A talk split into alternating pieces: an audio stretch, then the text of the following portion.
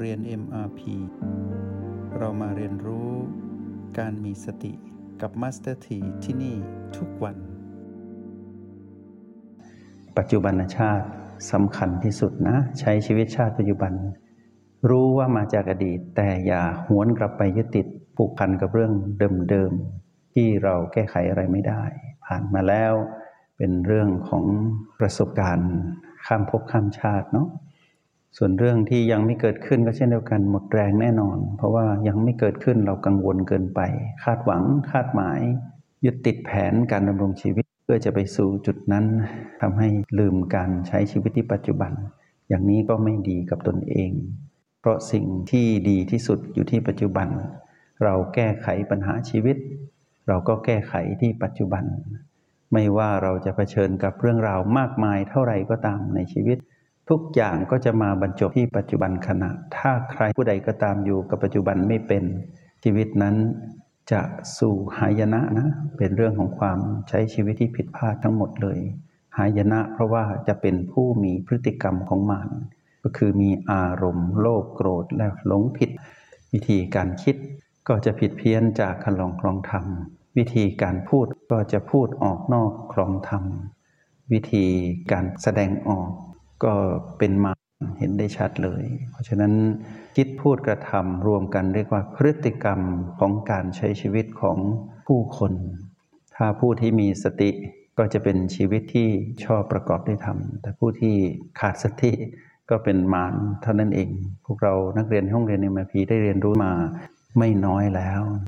เราจะอยู่ด้วยกันในเรื่องของการทำทานและการทำบุญอย่างผู้มีสติเนาะ การทำทานและการทำบุญอย่างผู้มีสติ เป็นเรื่องเบาๆ เป็นเรื่องที่เราคุ้นเคย แต่เป็นเรื่องที่เรายังอาจจะไม่ชัดเจนในการทำบุญหรือว่าทำทานเนาะการทำทานและการทำบุญ ถ้าคนที่ไม่ได้เรียนโปรแกรม จะคิดว่าทำอย่างไรก็ดีหมดแหละ แต่จิตของผู้ทำบุญหรือทำทานไปผูกพันกับความรู้สึกในขณะที่ การทำทานและการทำบุญ จนกลายเป็นความยึดติด มานจะตั้ง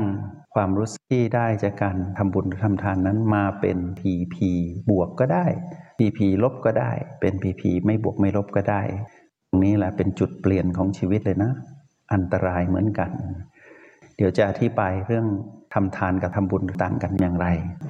เช่นคนที่ปล่อยปลาเนี่ยพอปล่อยปลาเสร็จ โอ้ยรู้สึกดีเหลือเกิน ดาตาลืมตาก่อนนึกถึงตลอด แล้วก็ผูกพันยึดติดก็จะติดใจต่อการทำทานแบบนั้นตลอดเวลา ถ้าไม่ได้ทำก็ไม่มีความสุขได้ได้ทำก็จะมีความสุขผูกพันยึดติดตรงนี้แหละ เข้าสู่กระบวนการของการที่หมานนั้น ตั้งเรื่องของความรู้สึกที่มีต่อการปล่อยปลานั้นนะ่ะเอามาเป็นผีผีบวก พอไม่ได้ทำเป็นไง ก็กลายเป็นผีผีลบ พอทำแล้วไม่ได้ดังใจก็เป็นปีผีลบ หรือแม้กระทั่งตอนที่ทำอยู่ ไม่รู้หรอกว่าตัวเองทำด้วยจุดประสงค์ใด เป้าหมายชัดเจนหรือไม่เข้าใจหรือไม่รู้ ในขณะนั้นก็เป็นเรื่องราวของผีผีไม่บวกไม่ลบเกิดขึ้นทำดีถ้าติดดีไม่ดีทำดีเข้าใจความดีแล้วปล่อยวางความดี ดีเลิศนะ เราจะมาถึงจุดนี้ให้ได้ เรื่องของการทำบุญและการทำทานนั้นเป็นเรื่องของการทำความดี เราย้อนนิดหนึ่งนะ ใครทำความดี คนดีเนาะ ใครคือคนดี คนที่มีสตินะ คนที่มีสติเป็นคนดีทำความดีสำเร็จย่อมเสวยผลของความดีนั้น ได้อย่างชัดเจนตั้งแต่เริ่มต้นทำความดี การเริ่มต้นทำความดี เริ่มต้นที่ไหน เริ่มต้นจากการที่มีเจตนาในการทำความดี ใครมีเจตนา ก็คือเราคือจิตผู้มาครองกาย ต้องมีเจตนาในการทำความดี เมื่อมีเจตนาในการทำความดีปรากฏขึ้น พฤติกรรมในการทำความดีก็จะปรากฏ เราเป็นผู้ที่มีสติเจตนาของเรา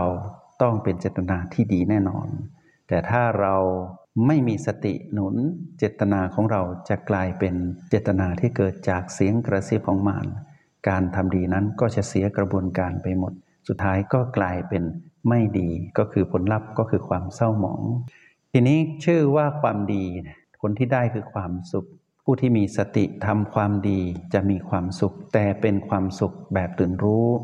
ไม่ใช่ความสุขที่เข้าสู่ความยึดมั่นถือมั่นหรือหลงไหลในความสุขนั้น แล้วถอนตัวไม่ออกทำความดีให้สุดดีก็คือรู้ว่า ดีนั้นเกิดขึ้นตั้งอยู่ระดับไป รับรู้สัมผัสได้ซึมซับแล้วก็ปล่อยวาง นั่นคือเส้นทางที่เราควรลงมือทำนะ ในเส้นทางของการทำความดีนั้น เรามาดูมิติสองประการคือคำที่เราคุ้นเคยก็คือคำว่าทำบุญกับทำทาน เราเอาภาษาอังกฤษมามาใส่ไว้หน่อยเนาะเพื่อว่าเราจะเข้าใจได้ง่ายขึ้นสำหรับนิยามความหมาย ทำทานเนี่ยจะตรงกับคำว่า donation หรือตรงกับคำว่า charity นะก็คือการแบ่งปันการช่วยเหลือการบริจาคเป็นลักษณะของการช่วยเหลือผู้ที่มีน้อยกว่า ไม่ได้ไม่ความว่ามีน้อยกว่าเป็นคนไม่ดีนะ เป็นคนดีก็ได้ เป็นคนไม่ดีก็ได้ เป็นใครก็ได้ เป็นตัดทั้งหลายก็ได้ เป็นดวงจิตทั้งปวงก็ได้ เป็นอะไรก็ได้ที่เป็นชีวิตของสรรพสัตว์รวมทั้งมนุษย์ด้วย ซึ่งเราไม่ได้เจาะจงว่าเขาต้องเป็นอย่างไร แต่ก็จะมีนิยามในวัตถุประสงค์ของการทำโดเนชันหรือการทำ charity ขึ้นมาเนี่ยว่าเราจะแบ่งปันเพื่ออะไร เช่น การให้ทุนการศึกษา การตั้งโรงทานให้ผู้ยากไร้ การแจกเสื้อผ้ากับคนที่ไม่มีเสื้อผ้าสวมใส่หรือขาดเสื้อผ้าอาภรณ์ในการที่จะปกคลุมร่างกายในยามที่อากาศหนาว ช่วยเหลือกันตอนที่เกิดภัยพิบัติธรรมชาติหรือน้ำท่วม ไฟไหม้เหล่านี้เป็นต้น ลักษณะของการทำทานนั้น จะเป็นของผู้ที่มีจิต หรือว่ามีจิตเป็นบุญแหละก็คือต้องการช่วยเหลือ แปลว่าผู้นั้นก็ต้องมีพอประมาณ หรือมีเหลือ